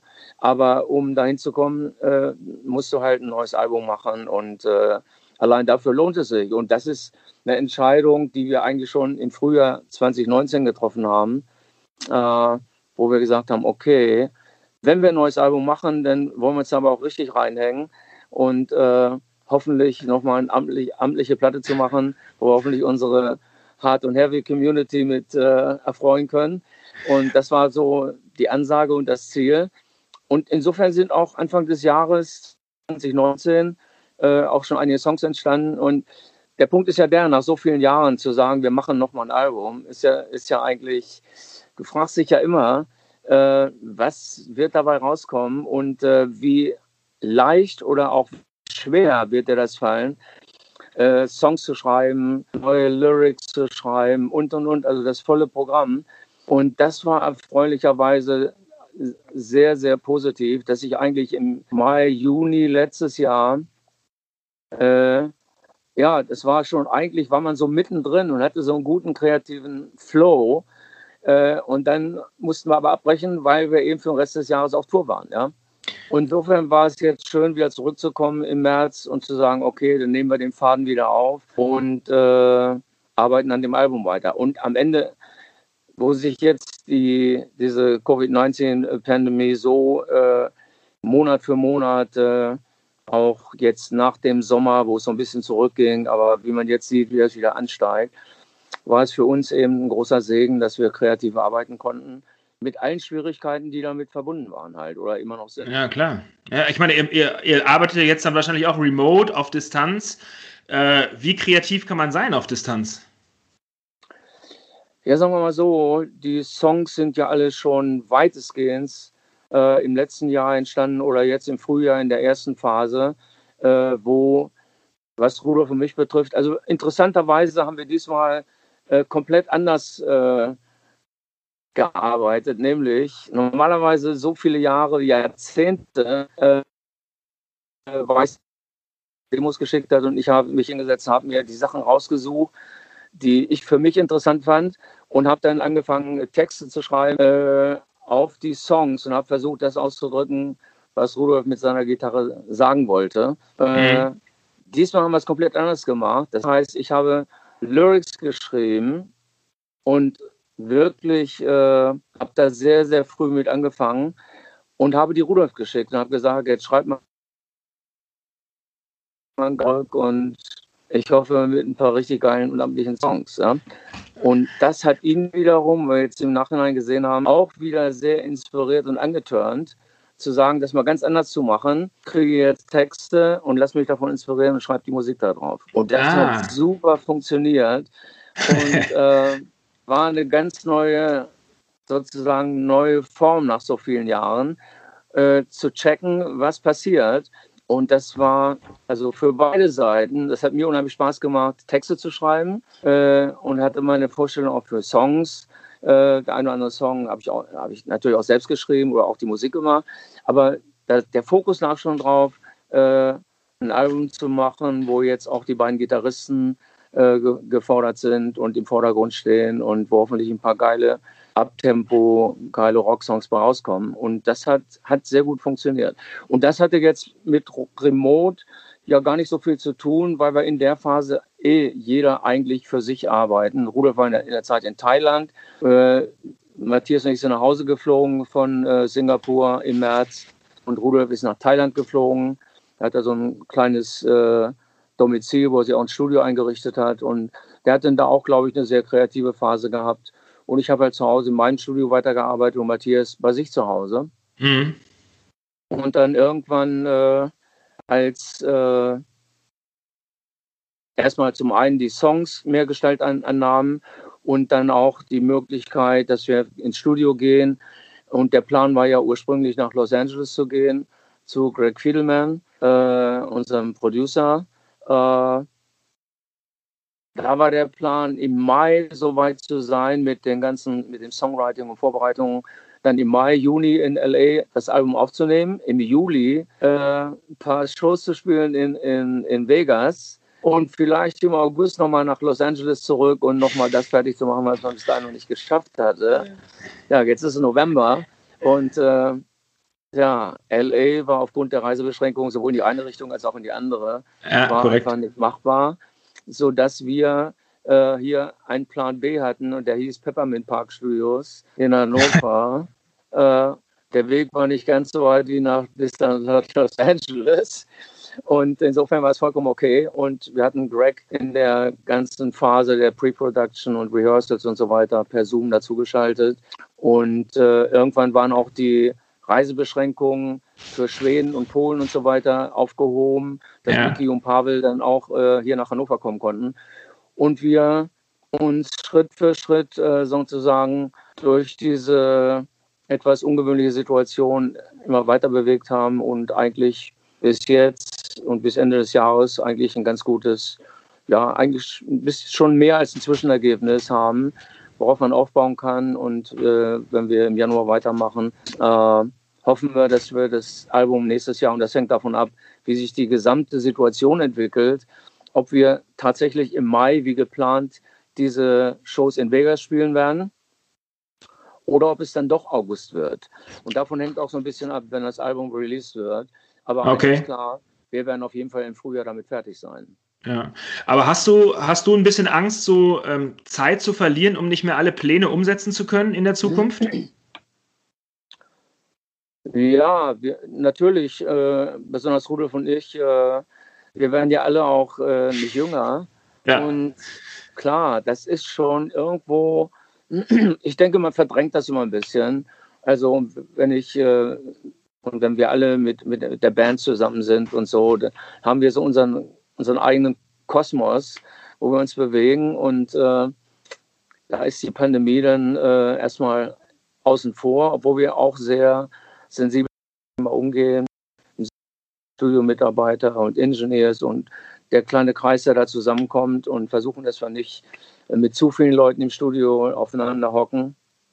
Mhm. Also das nehmen wir schon ernst. Aber es hat sich eine ganz gute Arbeitssituation so entwickelt, äh, dass, dass man eigentlich ein gutes Gefühl hat mit den Songs, die entstanden sind, letztes Jahr und in diesem Jahr dass wir nächstes Jahr, wenn alles gut läuft, eben auch wieder äh, dann bereit sind, auf Tour zu gehen äh, und eben auch mit einem neuen Album. Und wir haben in den letzten Wochen äh, eben auch viel über die Vergangenheit geredet, 30 Jahre Wind of Change und das Boxen. Ja. Und äh, das fühlt sich gut an, aber es fühlt sich noch besser an, dass wir eben nicht nur über Songs sprechen, die 30 Jahre zurücklegen, sondern dass wir ganz konkret über ein neues Album sprechen und dass wir alle sehr motiviert sind, alle sehr viel Spaß haben, auch äh, gerade auch mit Mickey und Pavel, die eine super Bass and Drum äh, äh, Funktion bilden zusammen wo die Band im Studio, wo wir alle zusammengespielt haben und nicht so, wie wir es auch in der Vergangenheit oft gemacht haben, dass man die Sachen so scheibchenweise Weise zusammengebaut hat, äh, sondern diesmal ist die ganze Band im Studio. Wir haben gesagt, wir wollen schon jetzt sehen, wie fühlt sich das an, wenn wir die Sachen live spielen. Und wenn sich das gut anfühlt, dann wissen wir, da sind noch ein paar richtig fette Live-Songs dabei. Und äh, das haben wir gemacht. Und es macht einfach Spaß auch mit Mickey, der mit so viel Energie und Power äh, und so hochmotiviert dabei ist, macht einfach Spaß und ist sehr motivierend, so zu spielen. Klar, was dieses Jahr betrifft äh, und nächstes Jahr, wenn das nächstes Jahr so weitergehen würde und mhm. erst im Herbst 2022 auf Tour gehen würden, dann würde ich das, was du eben gesagt hast, dann auch schon, würde das wie so ein dunkler Schatten schon so am Horizont mhm. aufziehen, dass wir natürlich auch äh, älter werden und äh, wie lange diese Reise geht, äh, wer weiß das schon. Ja? Aber wir sind jetzt fit, wir fühlen uns gut. Cool. Äh, was die Band betrifft, was das Songwriting betrifft, was all das betrifft, was die Shows betrifft, die wir zuletzt gespielt haben, ist alles gut. Und wir hoffen, dass das noch eine Weile so bleibt, dass wir das noch abrufen können. Und natürlich mit jedem Jahr, was jetzt vergehen würde, ohne dass wir spielen können, macht es das nicht gerade einfacher. Das ist auch klar. Aber du musst mir mal, du musst mir mal erklären, du sagst ja selbst, ihr seid nicht mehr die Jüngsten. Woher kommt der Bock, die Motivation, die Energie in eurem hohen Alter, andere Leute in eurem Alter, die sagen, puh, äh, meine letzte, die letzte Phase meines Lebens hat angebrochen, ist angebrochen. Oh Gott. ja, ja. ja, klar. Ja gut, also von dem Gedanken sind wir eigentlich weit entfernt, ja. Und das hat cool. damit eben zu tun, dass wir allein, wenn man äh, gedanklich, und man kann es ja auf YouTube alles auch wunderbar nachverfolgen, äh, die Tatsache, dass wir nach all den Jahren immer noch diese globale Bühne bespielen, äh, dass wir so viele junge Fans auch äh, haben, die in unsere Shows kommen. Äh, drei Generationen, die Alten sind dabei, aber auch die ganz Jungen. Das mischt sich ganz wunderbar und das ist sehr, sehr inspirierend und motivierend. Und da denkst du nicht so viel daran, äh, äh, du bist jetzt doch schon im Spätherbst, wenn nicht schon im Winter deiner Karriere unterwegs, obwohl mhm. das natürlich auch in gewisser Weise so ist, keine Frage. Ne? Mhm. Aber äh, die Gedanken äh, kommen, tauchen nicht so schnell auf, weil einfach das Leben, was wir leben dürfen, das ist ja ein Riesenprivileg nach so vielen Jahren, dass wir überhaupt äh, auf diesem Niveau unterwegs sind, dass wir uns aussuchen können, ob wir jetzt in Australien spielen oder in Nordamerika, äh, jetzt wie gerade zuletzt in Südamerika. Äh, das ist, ist, ein Riesenprivileg, aber es ist auch etwas, was uns sehr, sehr äh, motiviert, was uns jung hält im Herzen. Ja, und äh, tja, was treibt uns an und was ist der, Fuel, das, mhm. der, der Sprit, der uns weiterhin ja sagen wir mal, auch in dieser Spur hält.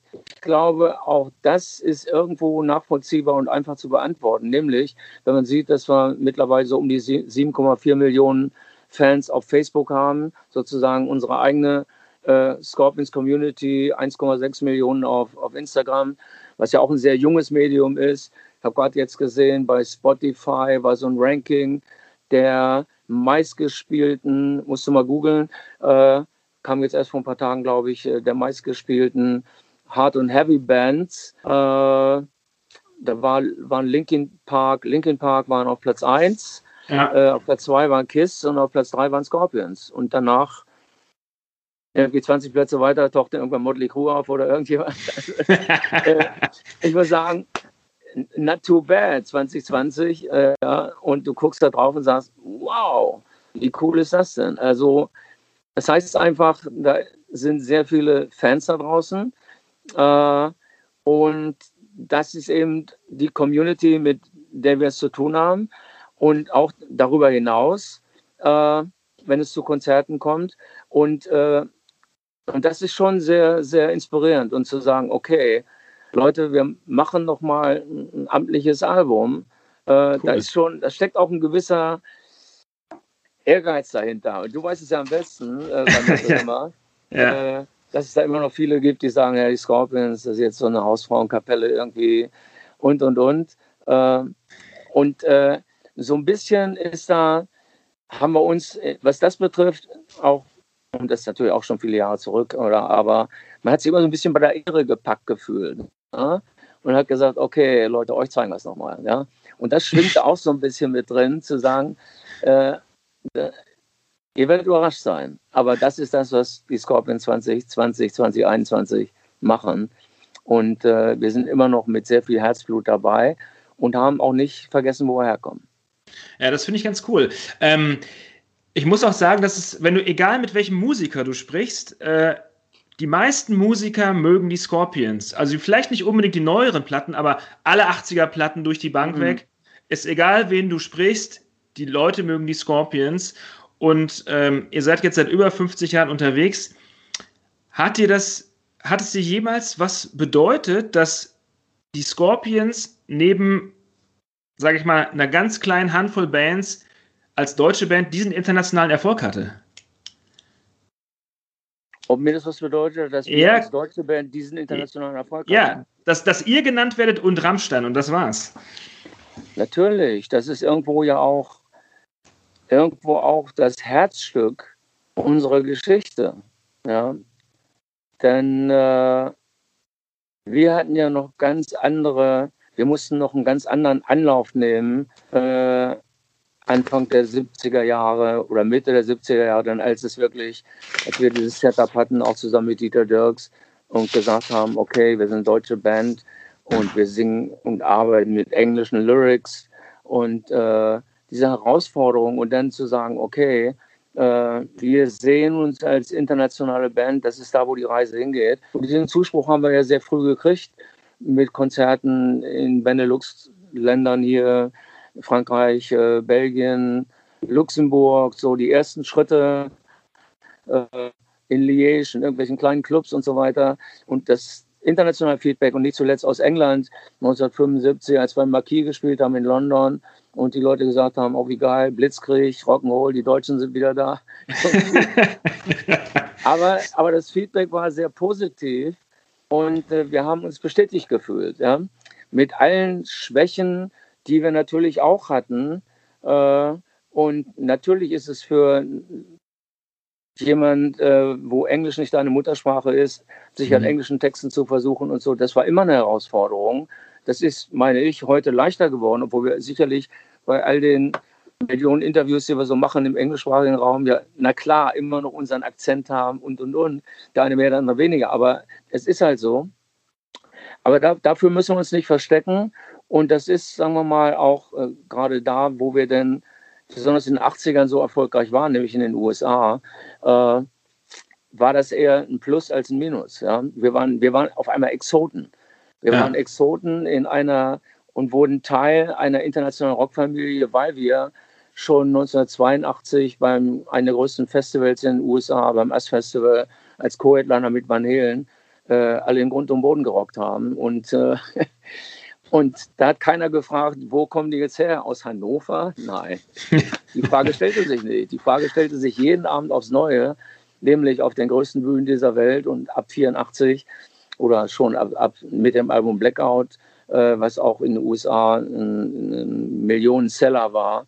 Äh, und wir als Headliner die größten Arenen ausverkauft haben und Bands wie Bon Jovi und Def Leppard, Iron Maiden, viele andere bei uns im Vorprogramm unterwegs waren in den USA. Ja? Und äh, das war der Weg, den wir gemacht haben. Und das, äh, das war zuallererst mal eine riesen Herausforderung. Ja?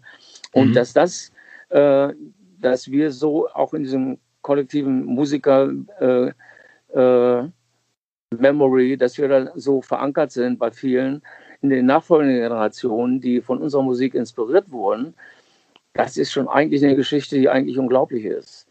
Ja, aber sie ist wahr. Aber andere, Bands wären ja, also 80er Jahre, euer mega einsetzender Mega-Erfolg, andere Bands wären dran zerbrochen. Warum ihr nicht? Weil einfach die Chemie stimmte und weil natürlich auch 1982, äh, ich will jetzt nicht schon wieder die Geschichte erzählen, als ich meine Stimme verloren hatte, die ist schon Äh, die kenne ich ja schon. worden. Aber, aber sie ist trotzdem, sie war eine Zensur, Zäsur, sie war Ja. eine ganz klare Zäsur, wo ich gesagt habe, macht alleine weiter, für mich that's it. Und, äh, und es war der, der stärkste Beweis, dass Freundschaft nicht nur ein Wort ist, sondern äh, das war die, die, die Grundlage, das Fundament dieser, dieser Band. Und da hat es sich bewahrheitet. Und äh, insofern wurde diese für mich persönliche Tragödie wurde zu einem Triumph. Nämlich als die Stimme wieder da war, als Blackout ein Welterfolg war und ich mich im Jahr 2020 immer noch auf meiner längsten Zugabe, der längsten Zugabe meines Lebens befinde. ja. Und äh, das nie vergessen habe. Ja. Und das hängt auch damit zusammen, dass die Band nicht auseinandergefallen ist. Das, damit hängt zusammen, dass ich nicht irgendwann auf dem Höhepunkt unserer großen Erfolge gesagt haben, jetzt muss ich ein Soloalbum machen. Ja. Das war für mich nie ein Thema. Ich habe mich immer in diesem Verbund, in, und Scorpions war immer ein, ein Team, und ich habe mich immer als Teamplayer empfunden. Und natürlich, wenn ich äh, irgendwann äh, gesagt hätte, ich mache jetzt ein Soloalbum, weil ich meine, weil ich der Meinung bin, ich kann das alleine auch. Das sind ja alles diese Egos, die in so einer Bandgeschichte immer eine große Rolle spielen und die auch oft dazu führen, dass Bands auseinanderfliegen. Ja, das mhm. hat es bei uns nie gegeben. Wir haben immer jeder in der Band hat immer das Beste, was er einbringen konnte, äh, in die Band eingebracht und das hatte immer Priorität. Mal davon abgesehen, dass selbst wenn ich es gewollt hätte, auch nie wahrscheinlich genug Zeit geblieben wäre. Äh, noch ein Soloprojekt zu machen, weil wenn das Album fertig war, waren wir direkt wieder auf Tour und haben hunderte von Konzerten im Jahr gespielt auf der ganzen Welt und haben vor ein paar Jahren noch einen neuen Markt erschlossen, nämlich Australien. Und haben so, ja. so viel Freude äh, da unten und so viele neue Fans gefunden. Also das ist halt wirklich auch eine Qualität der Band, dass wir nicht vergessen haben, wo wir herkommen, dass wir immer noch motiviert sind, dass wir immer noch mit Leidenschaft daran gehen und sagen, äh, okay, in Australien sind wir noch ein unbeschriebenes Blatt, äh, irgendwie nach so vielen Jahren, weil das so lange gedauert hat, bis wir da wirklich jetzt auch in den Arenen da unterwegs sind. Aber das machen wir nochmal. Das ist nochmal ein Ziel für uns, das zu packen. Wir wollen nochmal in China spielen, wollen nach Vietnam. All das haben wir in den letzten Jahren verwirklicht. Ähm, aber ich glaube, die größte Herausforderung und die eigentlich zeigt, was nach all den Jahren in dieser Band immer noch steckt und wo das Herzblut ist, ist einfach zu sagen, äh, wir machen jetzt nochmal ein neues Album. Weil mhm. die Möglichkeit, damit äh, irgendwas Mittelmäßiges nochmal abzuliefern, die ist, die, die ist ja, kann man ja auch nicht vom Tisch wischen. Wer weiß das schon? Wenn man sagt, okay, wir machen das jetzt nochmal, wer weiß schon, ob das wirklich eine hammermäßige Geschichte wird oder wir, sagen wir mal, unsere eigene Geschichte damit am Ende der langen Reise nochmal, dass die Leute sagen, na gut, das hätten sie auch schenken können. Und das ist wirklich eine Herausforderung. Und das nochmal anzunehmen und zu sagen, okay, Jungs, das, das machen wir. Wir machen nochmal ein neues Album. Und das ist wirklich eine Qualität in der Band, die spricht eigentlich Bände. Und das hat, hat mit Leidenschaft zu tun, das hat mit Liebe zu tun, dass man immer noch Spaß daran hat, äh, das zu machen, was wir machen. Und aber ich gebe dir recht, äh, die Jahre laufen so dahin und jetzt mit der Corona-Pandemie, äh, da möchte man wirklich nicht noch mehr Zeit verlieren in dem Sinne, weil wir natürlich, wenn wir nächstes Jahr wieder auf Tour gehen, dann sind wir ein Jahr älter und man kann nur hoffen, dass wir alle gesund bleiben, dass wir fit bleiben. Und das gilt aber auch für unsere Fans. Es sind auch viele Entschuldigung, da sind auch viele, die äh, ja auch äh, mit uns in die Jahre gekommen sind und die mhm. trotzdem äh, immer noch äh, ihre Lieblingsbands sehen wollen. Und die, die, wollen wir auch nicht enttäuschen, sondern wollen denen auch eine richtig amtliche Performance bieten und sagen, okay, wenn wir wiederkommen, dann mit einem neuen Album, neue Songs in der Setlist. Und wir lesen das auch auf Facebook. Facebook. Common Scorpions. Wie viele Jahre seid ihr jetzt mit dem gleichen Set unterwegs? Ne? Und äh, ihr habt so viele geile Songs und, und, und, und. Also man will sich einfach nochmal erneuern. Und heute geht es ja mehr darum, äh, wenn man sagt, wir machen ein neues Album, geht es ja nicht darum, Millionen Platten zu verkaufen. Platten gibt es ja gar nicht mehr. Aber selbst CDs äh, sind ja schon. Ist ja Werbung, ja, ist ja? reine Werbung. Äh, warum macht man das? Also man macht es, wir machen es zuallererst, weil wir wissen, dass wir es können und weil wir äh, das Gefühl haben, dass wir uns selbst damit nochmal wieder verjüngen, dass wir uns selbst so eine Frischzellenkur geben äh, für die nächste Tour, neue Songs zu spielen und hoffentlich unsere Fans äh, glücklich zu machen, dass sie sagen, Jungs, das hätte man nicht gedacht, Respekt. Aber, wenn, aber Klaus, wenn, wenn, du sagst, dass ihr auf Facebook und sowas mitlest, äh, seid ihr nicht eigentlich so weit, sage ich mal, dass ihr über jede Kritik erhaben seid und euch das völlig egal ist, was die Leute sagen? Ja, kann man so sehen, na, klar. Aber na klar, sicher. Was heute schön ist, dass äh, man im Internet, obwohl man ja auch nicht nur positive Stimmen, da gibt es ja auch Kritik hier und da, ist ja ganz klar, auch normal. Und da haben wir eigentlich Glück, gehabt bis jetzt, dass wir nicht zu viele, durch zu viele Shitstorms durch mussten. Aber es ist heute weitaus angenehmer, die Stimmen und die Reaktionen der Fans eins zu eins zu erleben oder auch den einen oder anderen Podcast zu machen. Oder auch wie jetzt, dass man per FaceTime oder per Zoom mit das ist besser und hat eine ganz andere Gewichtung, als wenn man früher in irgendeiner Stadt gespielt hat und am nächsten Tag hat der, der Chefschreiber von irgendeinem Käseblatt in irgendeiner Kleinstadt die Band verrissen von vorn bis hinten und seine persönliche Meinung da äh, zum Besten gegeben, wo man gesagt hat, große Güte. Und äh, jetzt haben wir so eine schlechte Kritik hier gekriegt, ja. Und das hat ja damals an so einer jungen Band hat das ja wirklich genagt, ja. Ja, immer noch, ja, an allen jungen und, Bands. Und deswegen, man nimmt es auch heute noch, könnte man, und ich denke, man geht auch sehr viel gelassener mit um. Aber es ist eine andere, ein anderes Feedback, was sehr viel breiter aufgestellt ist und was, was äh, im Gegenteil, wenn irgendeiner einen Blödsinn im Internet schreibt, da gibt es gleich äh, ein paar Tausend, die darauf antworten und sagen, wie kannst du so einen Scheiß schreiben? Ne? Ja, genau. Wind of Change, diese Theorie, da hast du auch drüber gesprochen, dass die CIA den Song geschrieben hat, was ja dieser äh, der US-Journalist Patrick Roden, äh, Redden O'Keefe behauptet, da hast du auch schon mal dich zu geäußert. Die Geschichte müssen wir nochmal aufrollen. also, was soll ich dazu sagen? Ne? Sag ist, einfach. Äh, ich habe laut gelacht, als der Patrick Redden-Keefe mich damit konfrontiert hat, äh, Anfang des Jahres. Beim Interview, für das er unglaublicherweise von New York extra zu mir nach Hannover gekommen ist. Aha. Äh, das fand ich schon ein bisschen ungewöhnlich. Äh, aber ich wusste natürlich nichts von diesem Podcast. Äh, und ich hatte auch keine Ahnung, um was es wirklich geht.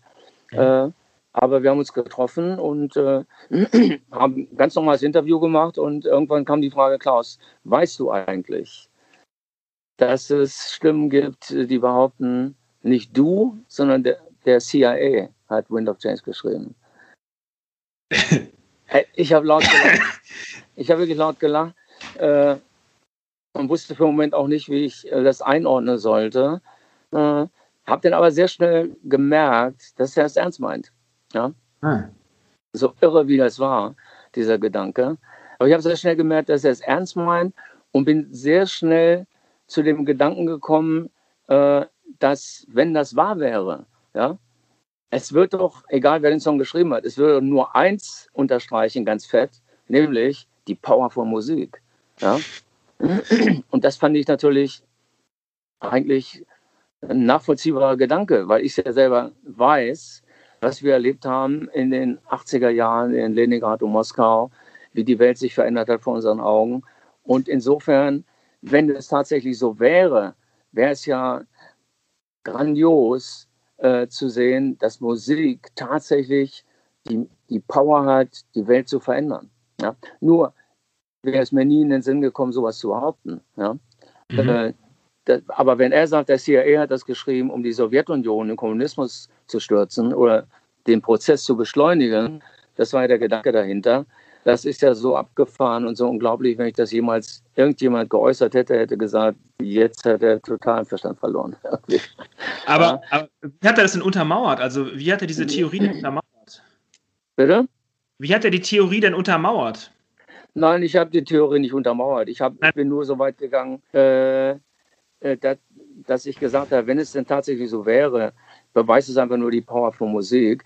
Aber gleichzeitig ist es natürlich auch, und das habe ich ihm auch gesagt, äh, du sagst mir gerade nichts anderes als das, du hast 30 Jahre lang gelogen. Ja. ja. Du hast 30 Jahre den Leuten erzählt, du hast diesen Song geschrieben. Das stimmt gar nicht. Da waren ganz andere am Werk. Und das war kein Song, der aus dem Herzen kam, sondern das war kalte Propaganda. Ja. Und das, äh, das ist schon eine Stelle, da tut es schon ein bisschen, wenn man den Gedanken weiterverfolgt. Und er hat ja auch selbst, er hat ja, er war für Interviews in Moskau und in, in der Ukraine, in Kiew.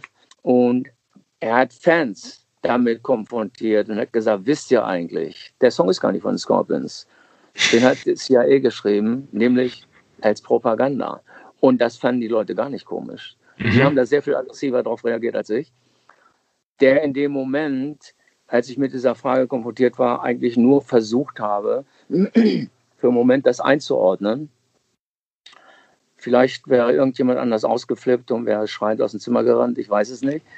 Auf jeden Fall, mir war schon klar, dass der Typ kein Spinner ist, sondern ein ernstzunehmender Journalist, nämlich jemand, der unter anderem für einen New Yorker schreibt und so weiter, ein wirklich hoch angesehener äh, Investigativjournalist, äh, so dass ich äh, da schon äh, gucken muss, wie gehst du da jetzt mit um, ja? Und ich glaube, am Ende äh, hat er das noch so eingeordnet. Okay. Und mir war ja nicht klar, dass da ein achtteiliger Podcast raus wird. Ja? Wirklich? Ja. Okay. Der noch dazu äh, weltweit mega erfolgreich geworden ist in diesem Jahr. Und der, das letzte, was ich gehört habe, wahrscheinlich verfilmt werden wird. Ja. ja. Also. Bin ich mal gespannt, wer dich spielt. Äh, da bin ich auch gespannt. Aber es ist, es ist eine verrückte Geschichte, ja. Und trotzdem fand ich es erfreulich zu sehen, dass auch hier in Deutschland, obwohl ja auch viele Medien darüber berichtet haben, äh, es war ja nicht zu übersehen, das Thema, äh, trotzdem, als es darum ging, dass wir das Boxset äh, veröffentlicht haben, um 30 Jahre Wind of Change eben auch zu würdigen irgendwo. Und da waren es auch die Amerikaner, die gesagt haben, Leute, äh, das ist so ein ikonischer Song, das müsst ihr einfach eben auch würdigen, wie andere Alben auch, wenn die 20, 30 Jahre oder was, dann wird ja immer was gemacht. Und äh, das ist ein besonderer Song, der verdient einfach auch eine ganz besondere Würdigung. Und das, das haben wir gemacht. Ja? Und äh, im Rahmen der Veröffentlichung und auch die Interviews, die wir gemacht haben, war eben diese CIA-Geschichte eher eine Fußnote, die die meisten Leute auch richtig eingeordnet haben. Und wir leben natürlich auch in, Zeit, in Zeiten von Verschwörungstheorien ja, und wo natürlich nicht wenige da draußen gerne diese Geschichte glauben würden und sagen, das ist ja viel spannender, als wenn der Klaus Meiner erzählt, er hat diesen Song bei sich zu Hause in seinem Homestudio geschrieben. Das ist ja hier eine ganz andere Geschichte und da sind nicht wenige, die das nur zu gerne glauben würden. Aber auch für die Metal Hammer Fans nochmal, es ist, sind Fake News und der Song äh, ist kurz nach dem Moskau Music Peace Festival im September 89 entstanden und ohne die Mitarbeit der CIA. Cool. Fake News. Zwei Sachen hätte ich noch, Klaus. Und zwar ähm, dein Verhältnis zur Stadt Hannover. Das musst du mir mal erklären. Hm. Ich glaube, wir waren alle schon so früh äh, so viel unterwegs, sozusagen ja, das passt nicht so ganz. Der Skorpion hat das Nest verlassen, hätte ich fast gesagt.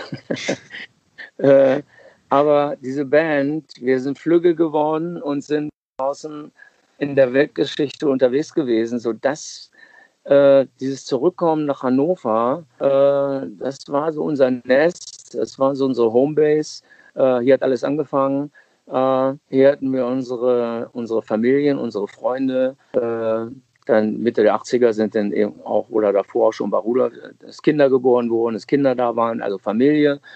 Und es gab immer genügend gute Gründe, äh, da auch dabei zu bleiben und zu sagen, auch wenn wir jetzt mega erfolgreich in den USA sind, müssen wir jetzt nicht nach Kalifornien ziehen, ja, sondern wir sind hier geblieben. Und das war für uns immer äh, auch was Heilsames. Wir hatten hier mal einen Boden mhm. unter den Füßen den man da draußen, äh, besonders äh, wenn man auch äh, die Kollegen in Hollywood äh, beobachtet hat und was da passiert ist, all die Dramen, die sich da abgespielt haben.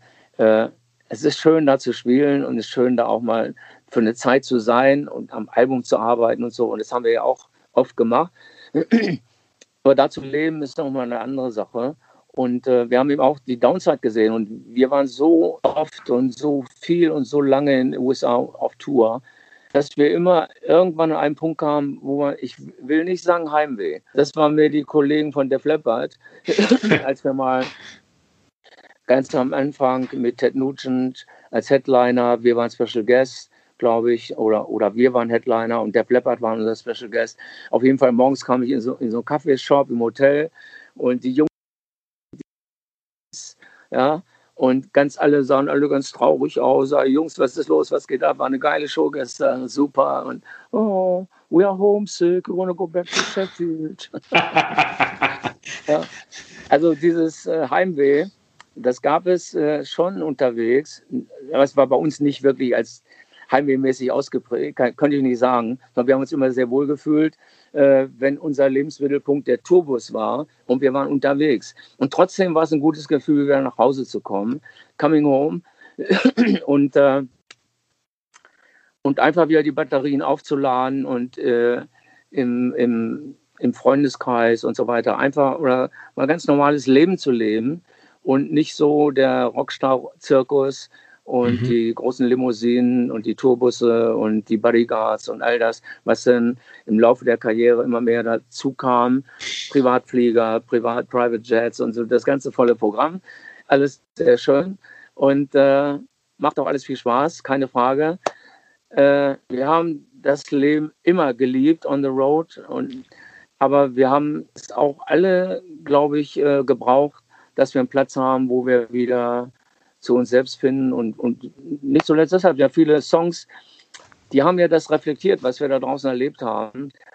Äh, Zoo, Big City Nights, Rock You Like a Hurricane, das sind alle, alle Songs, äh, die waren inspiriert von unserem Leben on the road in Amerika. Aber Coming Home. Haben geschrieben haben wir es am Ende hier. Geschrieben haben wir es am Ende hier. Ah, okay. Äh, und deswegen war das auch immer ein guter Nährboden für Kreativität, ob man es glaubt oder nicht. Es war einfach so. Aber wir haben uns natürlich all das, all die Songs, die wir geschrieben haben, all das, was im kreativen Austausch stattfand, das kam, äh, das ist uns ja nicht so zugeflogen, sondern es war all das, was wir reflektiert haben, was wir gesehen haben, was wir erlebt haben. Und das war äh, ein übervolles Leben an Eindrücken, Erlebnissen. Es war einfach äh, fantastisch. Ja. Aber es war trotzdem gut, zurückzukommen. Und das ist auch schon äh, der Bezug zu Hannover. Es ist ja nicht so, weil ich das Rathaus so schön finde oder, oder, oder den Maschsee, wo Hannover 96 äh, unterstütze ich mit ganzem Herzen, keine Frage. Ich hoffe, dass sie irgendwann mal wieder in der ersten Liga äh, durchstarten. Aber ich glaube, das ist der Punkt. Und wir wollten unsere Familien auch nicht äh, in irgendein Ghetto verpflanzen, ja. Äh, nach Kalifornien oder irgendwohin oder nach Florida in so ein schönes, wohlbehütetes Ghetto. Und wir hätten gesagt, okay, tschüss Familie, äh, jetzt, wir müssen wieder los, wir spielen jetzt in Dortmund. Ne? Ah, okay. Dann also, letzte, keinen Sinn. Ja, okay, das verstehe ich. Aber äh, letz, letzte Frage dazu dann und überhaupt, äh, musst du mir noch einen Lebenstipp geben. Wie hast du es dann geschafft, in dieser turbulenten internationalen Starzeit ähm, so lange mit deiner Frau zusammen zu bleiben. Jetzt, glaube ich, fast 45 Jahre oder schon länger, ich weiß es gar nicht genau. Ja, 47. 47, wow. Glückwunsch. Ja. Ja. Danke. äh, ich habe einfach das Glück gehabt, dass ich die Liebe meines Lebens schon in meinen jungen Jahren getroffen habe, bevor dieser ganze äh, Erfolg kam und dass wir einfach durch gute und schlechte Zeiten einfach zusammengegangen sind. Und so eine lange Reise, äh, da geht man ja auch mal durch ein tiefes Tal. Das gehört einfach dazu. Und wenn man dann äh, so einen starken Partner an seiner Seite hat, äh, dann weiß man das sehr zu schätzen. Ja? Und, äh, und diese Momente gab es ja auf, auf unserem langen Weg und äh, gar keine Frage. Und wenn du da weißt, äh, dass du jemanden an deiner Seite hast, mit dem du wirklich durch dick und dünn gehen kannst, ist das ein großes Geschenk. Super, Klaus. Ich glaube, das sollte reichen. Ich sage vielen Dank für das offene und tolle Gespräch. War, war, war super, wie, wie immer. Und mir. ich bin gespannt, ähm, wie es dann weitergeht und wann äh, mit dem neuen Album und mit der nächsten Tour, mit Shows etc. und hoffe, dass du gesund bleibst. Thorsten, ich bedanke mich. Vielen Dank. Das Gleiche. Pass auf dich auf, bleib gesund und munter. Dankeschön. Und ich hoffe auf ein gutes Review bei Metal Hammer. Äh, selbst reden, das weißt du doch. das schneiden wir raus. okay. Alles klar. Danke klar. dir. Okay, Thorsten, vielen Dank. Ne? Danke, tschüss. Tschüss, tschüss, tschüss. So, das war ja eine ganze Menge, was Klaus zu erzählen hat. Er, ich habe mit ihm am äh, Computer gesessen, er in Hannover im Wohnzimmer ganz entspannt. Ich unentspannt in meinem Wohnzimmer. Nein, war ein super, war ein super Talk. Also ich fand sehr offen, sehr sympathisch, sehr informativ. Freue mich drauf. Und da ich, muss ich jetzt ehrlich sagen, ich habe so richtig Bock gekriegt. Ältere Scorpions-Alben, die ich früher immer auf Kassette als Schüler gehört habe, auf dem Weg in die Schule, habe ich Bock drauf, so die 80er Scorpions mir anzuhören. Selbst die Hymne, würde ich ja nochmal pfeifen und so, wenn er sagt, er hat nochmal richtig Lust, Gas zu geben, 2021, da so, ganz ehrlich, ich freue mich so drauf, was, was das Album bringen wird. Ich glaube, dass die älteren Herrschaften wirklich den Jungen noch so einiges zeigen können. Da hoffe ich drauf. Du hoffst. Sollen sie uns den Hintern, du, sollen sie uns den Hintern versohlen? Du hoffst und du glaubst die ganze Zeit, das ist wirklich schön. Klar. So. Ja, ich bin, ich bin. Jetzt wolltest du Das noch, hatten wir doch schon mal. Ich, ich bin der Positive von uns beiden. Du bist der Auflöser. Du wolltest noch was auflösen. Ich bin der Auflöser. Aber richtig. Du, du darfst, Ja, dich, du darfst dich nicht der Au- selbst auflösen. ich versuch's, ich versuch's.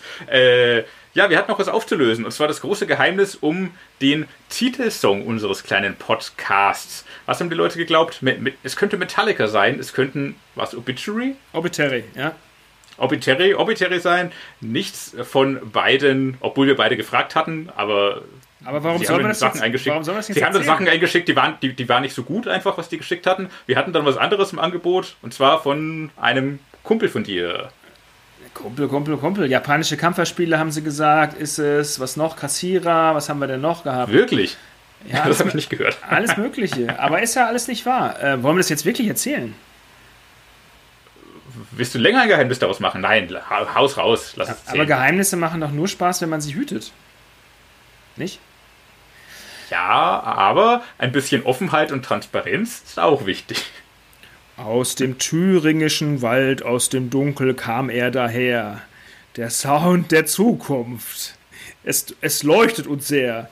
Ähm, ein Musiker, ein Musiker, der wirklich jedes Instrument beherrscht. Stimme, Schlagzeug, Gitarre, Piano, Schrägstrich Keyboard. Ein Allround-Künstler, der anderen Leuten auch das Spielen beibringt ein Mensch, der mehrere Bands gleichzeitig führen kann, der für unfassbare Hymnen gesorgt hat. Auch ein paar Underground-Hymnen sind dabei. Hat uns persönlich dieses Intro geschrieben. Und zwar dieser Mensch. Klaus meine. Klaus hat's. Nee, die CIA. Ah, Ja. stimmt. Die, die CIA aus dem thüringischen Wald. Nein, ähm, und zwar dieser junge Mann, ein Erfol im Underground höchst erfolgreicher junger Mann, heißt Alan B. Constance. Seines Zeichens Sänger von The Vision Bleak, Sänger von Ewigheim, Sänger von Owl, Schlagzeuger von Imperium und Schlagzeuger von, ah, das vergesse ich immer, Marien, oder war er Sänger bei Marienbad, ich weiß gar nicht mehr. Etc., etc. Auf jeden Fall Thüringens Finest, ähm, kann ich euch sagen, hat uns das geschrieben und das ist so ein bisschen wie das Triple Trash, die, wie so ein bisschen wie die Triple Trash Street Erkennungsmelodie von MTV. Niemand wird sie jemals toppen können, weil es das beste Podcast-Intro aller Zeiten ist. Durchsage Aller Zeiten. Ende. Aller, aller, aller Zeiten. Vielen Dank, LNB Konstanz, an dieser Stelle. Vielen Dank dafür, auf alle Fälle. Und abgefahren, er hat mehr Bands als ich Unterhosen. Nicht schlecht. Er, er hat mehr Bands als du. Saubere Unterhosen, wolltest du sagen. Auch. Das fällt dir beides zusammen oft. Unangenehm. So, mit, mit diesen weihnachtlichen Worten wollen wir uns verabschieden für dieses Jahr. Genau, kommt gut rüber. Oder fällt dir noch was ein? Mir fällt immer was ein, weil ich das. Das ist so ein bisschen wie reden. Das ist das Schlimme daran. ja. Auf jeden Es Fall. hört einfach nicht auf. Es hört nicht auf. Das Z hört nicht auf. Auf jeden Fall kommt gut rüber. Äh, immer positiv denken. Kopf hoch. Stay metal. Bis nächstes Jahr. Cheers.